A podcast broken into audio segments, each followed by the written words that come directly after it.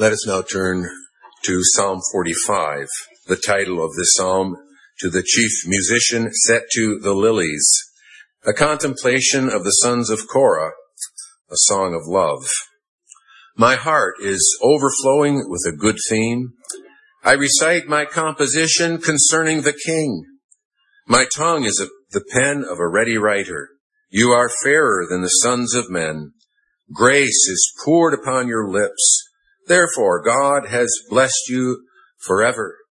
Gird your sword upon your thigh, O mighty one, with your glory and your majesty. And in your majesty ride prosperously because of truth, humility, and righteousness. And your right hand shall teach you awesome things. Your arrows are sharp in the heart of the king's enemies. The peoples fall under you. Your throne, O God, is forever and ever. A scepter of righteousness is the scepter of your kingdom. You love righteousness and hate wickedness. Therefore God, your God, has anointed you with the oil of gladness more than your companions. All your garments are scented with myrrh and aloes and cassia out of the ivory palaces by which they have made you glad. King's daughters are among your honorable women. At your right hand stands the queen in gold from Ophir. Listen, O daughter, consider and incline your ear. Forget your own people also and your father's house. So the king will greatly desire your beauty because he is your Lord. Worship him.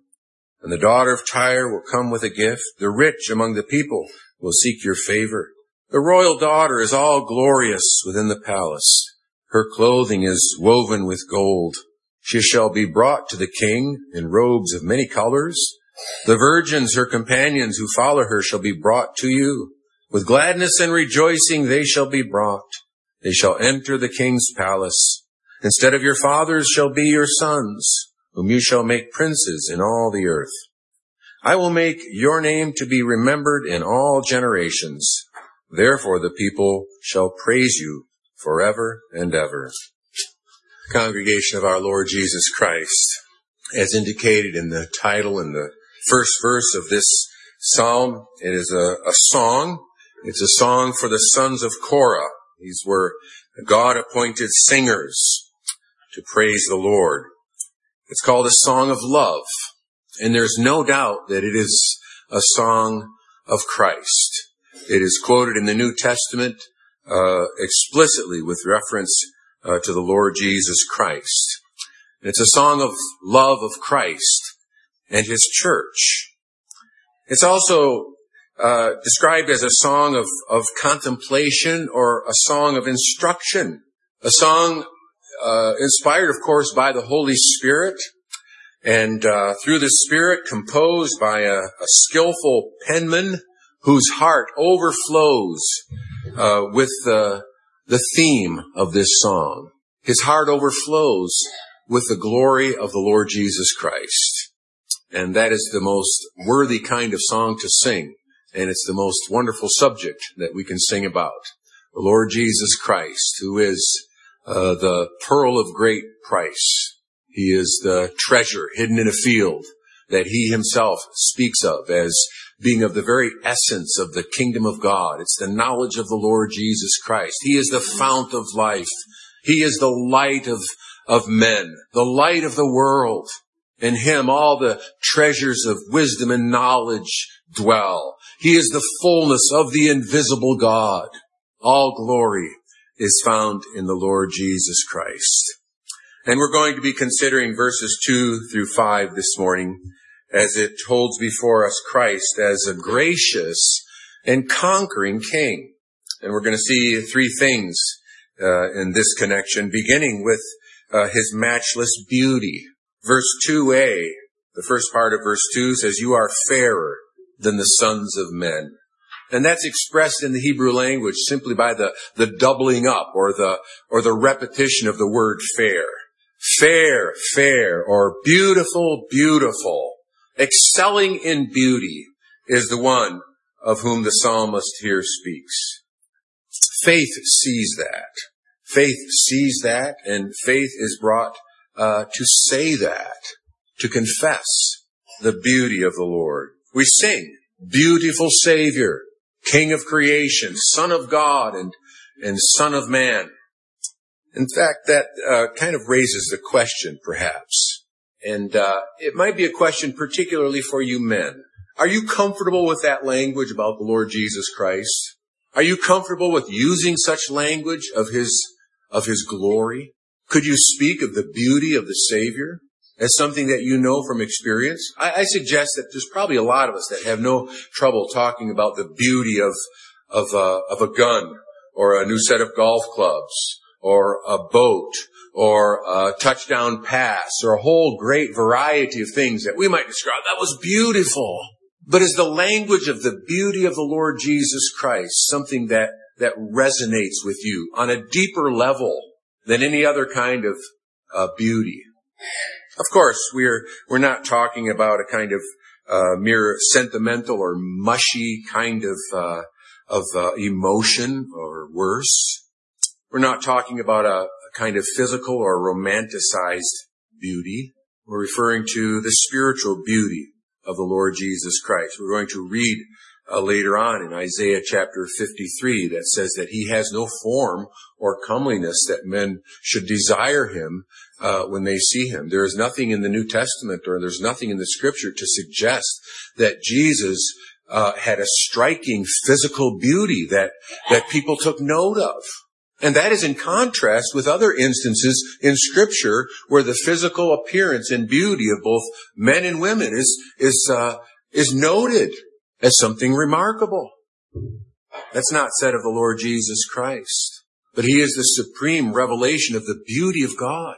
Think of David. Think of, think of David, the warrior king, this mighty man. You might, someone might say, well, David, he's a man's man. But you know what David's one desire was? to dwell in the house of the Lord, to behold the beauty of the Lord, to inquire in his temple. And all the attributes of God find their, their most glorious manifestation in the person of the Lord Jesus Christ. So that Jesus could say, he who has seen me has seen the Father. The perfect union of all these attributes are found in him. The beauty of Christ is the glory of his deity, that he is true God. Your throne, O God, is forever and ever, we heard in this psalm, with reference to Jesus, as we know from Hebrews chapter 1.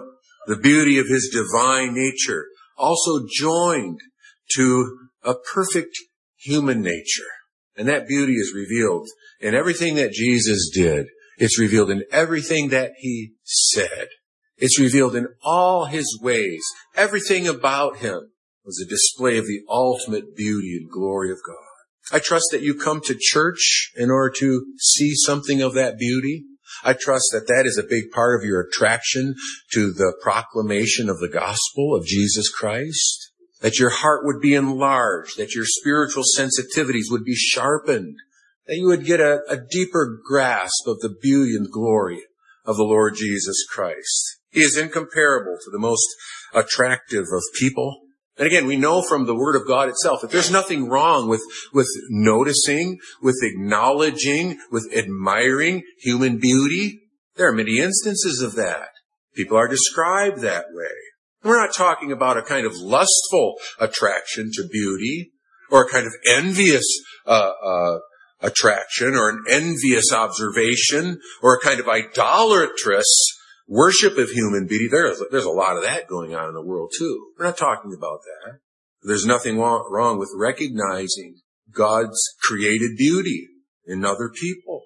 Moses is uh, described as one who is fair and uh, attractive. David himself was striking. Others are described in terms of beauty of form and appearance. There was a great glory to Solomon.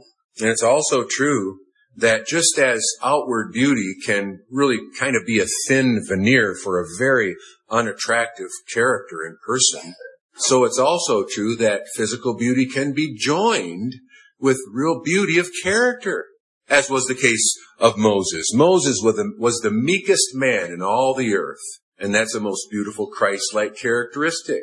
David was a man after God's own heart, as well as being attractive physically.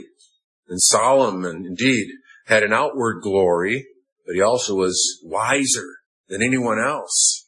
And when we see these characteristics of of uh, created beauty, of character in people. We see God's handiwork, but we also see a dim reflection of the ultimate glory and beauty of the Lord Jesus Christ. Our text describes something of that beauty when it says, grace is poured upon your lips. Grace is poured upon your lips. We read in verse 2. Now, when we hear this word grace, we ought not to think of the way we so commonly use that word to describe what uh, has been defined as God's unmerited favor. That is God's loving kindness and mercy to sinners, the grace of salvation.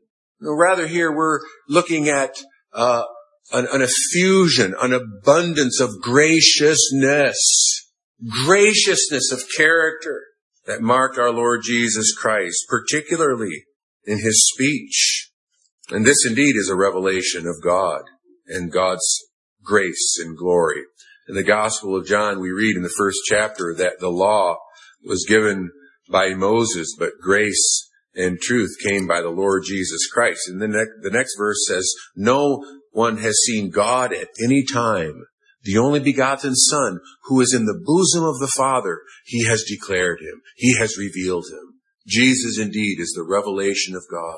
As a true man, he was graced by a measureless uh, effusion and outpouring of the Holy Spirit's gifts. In Luke chapter 4, we read of uh, what appears to be Christ's first public uh, ministry there in Nazareth, where he went into the synagogue and uh, read from the book of Isaiah, the passage which says, "The Spirit of the Lord is upon me." Because he has anointed me to preach the gospel to the poor. He has sent me to heal the brokenhearted, to proclaim liberty to the captives and recovery of sight to the blind, to set at liberty those who are oppressed, to proclaim the acceptable year of the Lord. What a beautiful prophecy that is. What gracious words were written for the old covenant saints to read about and to anticipate the coming of the Lord who would exhibit such grace and power. And Jesus says, this day these words are fulfilled in your hearing. They were Jesus' words. All bore witness to him and marveled at the gracious words which proceeded out of his mouth. The gospels are full of these gracious words of our Savior. Such words as we hear in John chapter 7 when Jesus on the last day of the feast says, If anyone thirst, let him come unto me and drink. As the scripture says, he who believes in me out of his heart will flow rivers of living water. No man spoke like this man. That's what the uh, Jews said about him after hearing such words. They were sent to arrest him and they were arrested by his words and they could do nothing. Let not your heart be troubled. You believe in God, believe also in me. In my Father's house are many dwelling places. If it were not so, I would have told you I go to prepare. We could go on and on and on, couldn't we? And cite those gracious words of the Lord Jesus Christ. I could take you through the Gospels. We could linger in every place where such grace shines so brightly. Think of Matthew 11, verse 28, where Jesus says, Come unto me, all you who labor and are heavy laden. Take my yoke upon you and learn of me, for I am meek and lowly of heart. You shall find rest for your souls. Isn't that an example of what the prophecy of Isaiah also uh, said about the Lord Jesus Christ? Where in chapter 50 we read, the Lord God has given me the tongue of the learned, that I should know how to speak a word in season to him who is weary. Are you weary this morning? Perhaps weary with the pressures and strains of your current life situation. Perhaps weary with battling physical problems. Weary with dealing with relational problems in your family. Weary with the battle of sin that seems to defeat you again and again and again. Weary with fears about the future. Worries with troubles that I can't even name or know this morning. Do you go to the Lord Jesus Christ in your weariness? Do you go to his words? Oh, he has the greatest skill. We don't look for doctoral degrees behind his name. The Lord God has given him the tongue of the learned, the learned beyond any human calculation. In him are hidden all the treasures of wisdom and knowledge. Do we feed on his words?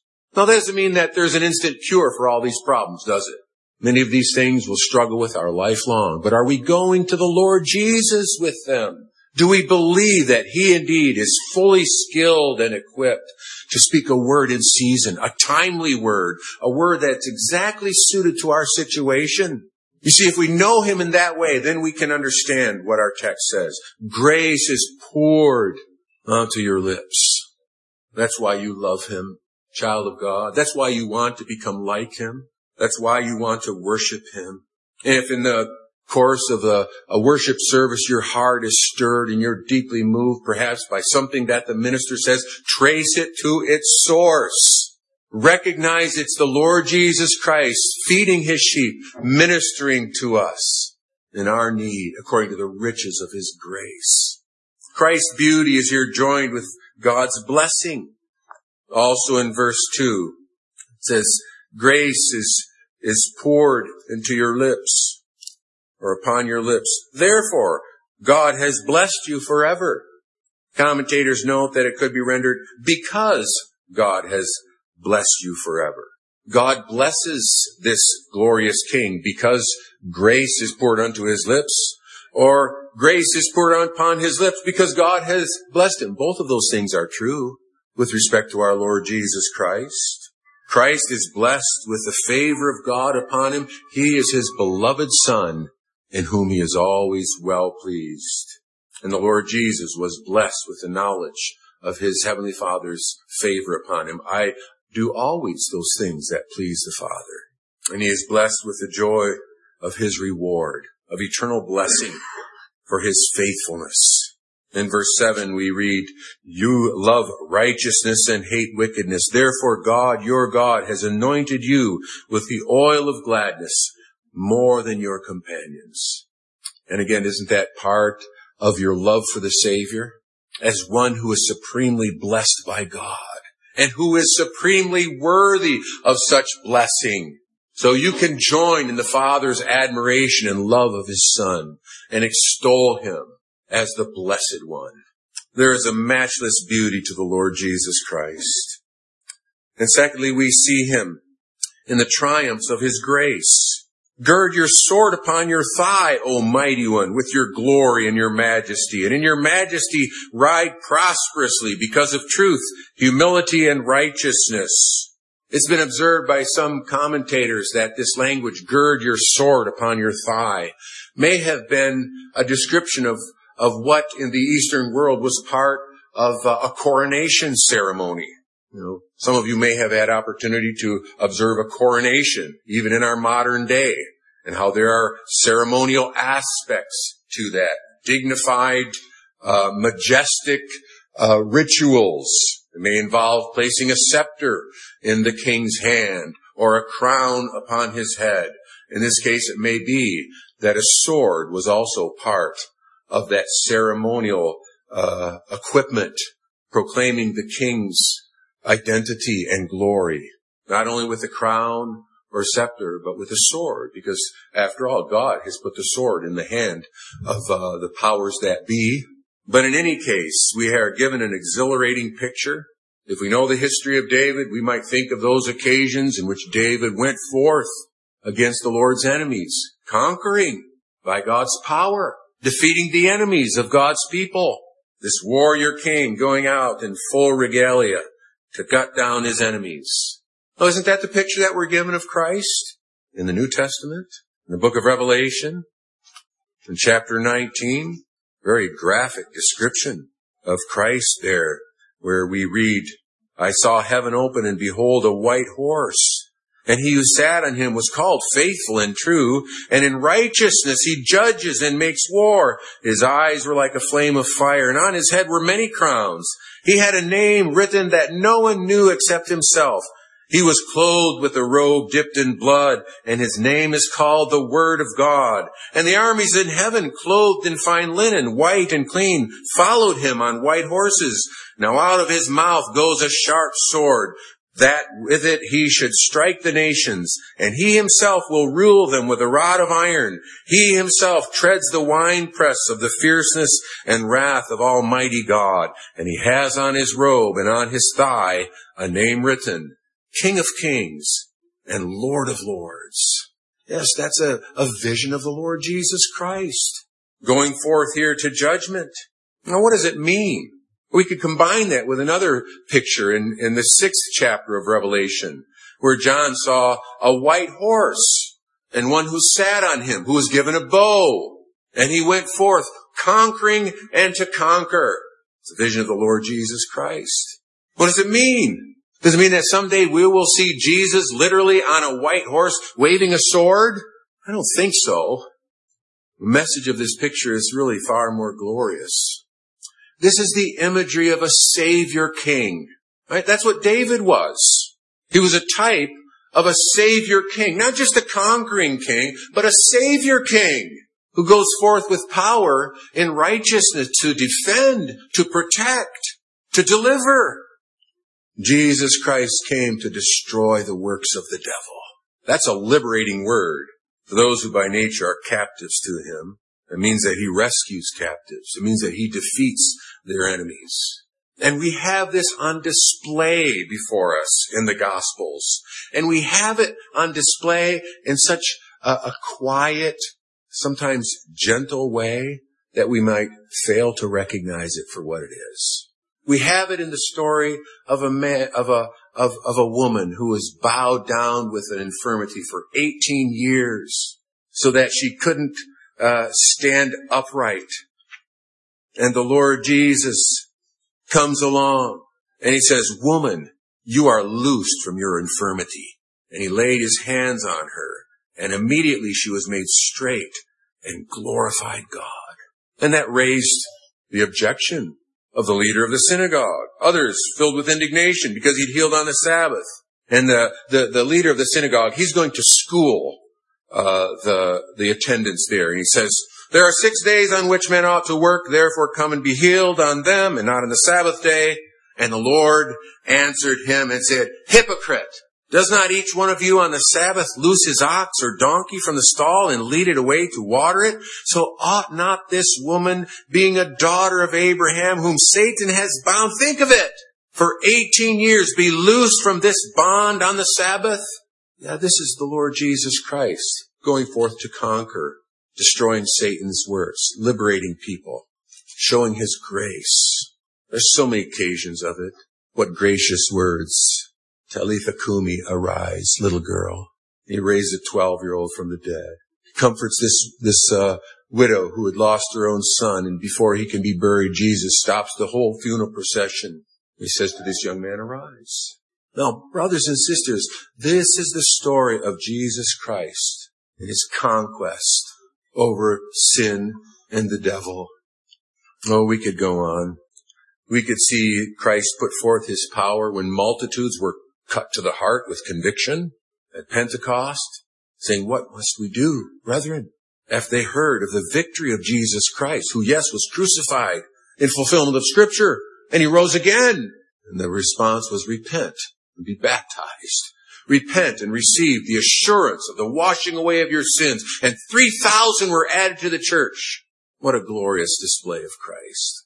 Oh, we could go throughout church history. We could read of the uh, Reformation of the church beginning in Germany in the 1500s. We could read the history of revival. We could read of periods of times in which great numbers of people were converted, where God raised up servants to proclaim the simple message. And in his sovereignty, the Holy Spirit blessed it in such a way as to revive his church, as to bring many into the kingdom. See him in his conquest of Saul of Tarsus, who's going out breathing threats and murder against the church. And Jesus appears to him and says, Saul, Saul, why are you persecuting me? Who are you, Lord? I'm Jesus whom you're persecuting. And Saul became a faithful minister of the gospel. We can go on and on. We hear of it, right? You read Word and Deed magazine. Come over and help. These are accounts of the ongoing work of the Savior. So love Him for that. Love Him for what He has done for you. Think of Him in this great conflict of Gethsemane when He said, not my will, but yours be done. when he accepted that cup of judgment that otherwise would have been poured out on us in God's holy wrath. And Jesus took it and he drank it and he drank it to the very bottom so that we might sit here this morning as those who have peace with God through his blood. Remember who and what you are by nature. Remember who you would be, what you would be without this grace of the Lord Jesus Christ. Has he not delivered your soul from death, your eyes from tears, and your feet from falling? Hasn't he delivered you from a life of being unforgiven and unforgiving? A life of selfishness, a life of prayerlessness, a life of indifference to the things of God? The King rules in grace because of truth, humility, and righteousness. That's, that's what describes his uh, going forth here. Because of those things that, that man in his depravity would completely banish from the world. He would banish truth. He would banish humility. He would banish righteousness. But the Lord Jesus comes, Christ the King, the one who is himself the truth, the one who is meekness and righteousness, and he rides forth to, re, to, to restore these things. And he will preserve them for his people, and he'll protect them. He'll protect them despite all the rage of hell. Psalm 72 speaks of this king when it says, he will bring justice to the poor of the people. He will save the children of the needy and will break in pieces the oppressor. He shall come down like rain upon the grass before mowing, like showers that water the earth. In his days the righteous shall flourish in abundance of peace until the moon is no more. He will deliver the needy when he cries, the poor also, and him who has no helper. He will spare the poor and needy and will save the souls of the needy. He will redeem their life from oppression and violence. That's the conquest of our Lord Jesus. In conclusion, though, we also note that there is another side to that conquest. It is the defeat of his enemies. We're told there that the people shall fall under you. Your right hand shall teach you awesome things. Your arrows are sharp in the heart of the king's enemies. It's an interesting statement there. Your right hand shall teach you awesome things. You'd think that he would, uh, must first be taught awesome things and then show that with his right hand. But rather we're to uh, understand in this kind of language something to the effect that your experience will show what your power will accomplish. And it is awesome. Fearful judgments will overtake those who do not bow to the truth. Fearful judgments will overtake those who do not learn of of meekness and submit to the righteousness of this king. Whoever falls on this stone shall be broken, Jesus said. On whomever it falls, they shall be ground to powder. Those also are words of the Lord Jesus. Yes, his arrows are sharp in the hearts of his enemies, sometimes sharp with conviction. In that same passage that I referred to earlier in uh, Luke chapter 13, where Jesus healed this woman who had been bowed down, it says, when he said these things, all his adversaries were put to shame. They, they were defeated. And all the multitude rejoiced for all the glorious things that were done by him. There's always that dual response to the Lord Jesus. Who can stand when he appears? That's the question that Malachi raises in Malachi 3 verse 2. Well, we know the answer to that question. Who can stand when he appears, as he's described in Revelation chapter 19, in a rather fearful way? for those who would be found his enemies. Well, who can stand? Well, the answer is that those who are humble at his word, those who received his revelation of truth and meekness and righteousness, those who believed and trusted in his words of grace, those who see him and who have come to love him for who he truly is, those who hear, those who heed his gracious words, such as this is my body, which is broken for you. This is the blood of the new covenant, which, which was shed for you. How are those the gracious words? Jesus assuring us that in the bread and wine, we are given those sure symbols of his self-sacrifice for us, calling us to eat and drink in remembrance of him and thereby be assured of his love for us and his saving grace to us. We proclaim his death till he comes. Hear these words with gladness, brothers and sisters. Serve the Lord with fear, rejoice with trembling, Kiss the Son, lest he be angry and you perish in the way when his wrath is kindled but a little. Blessed are all those who put their trust in him. Amen.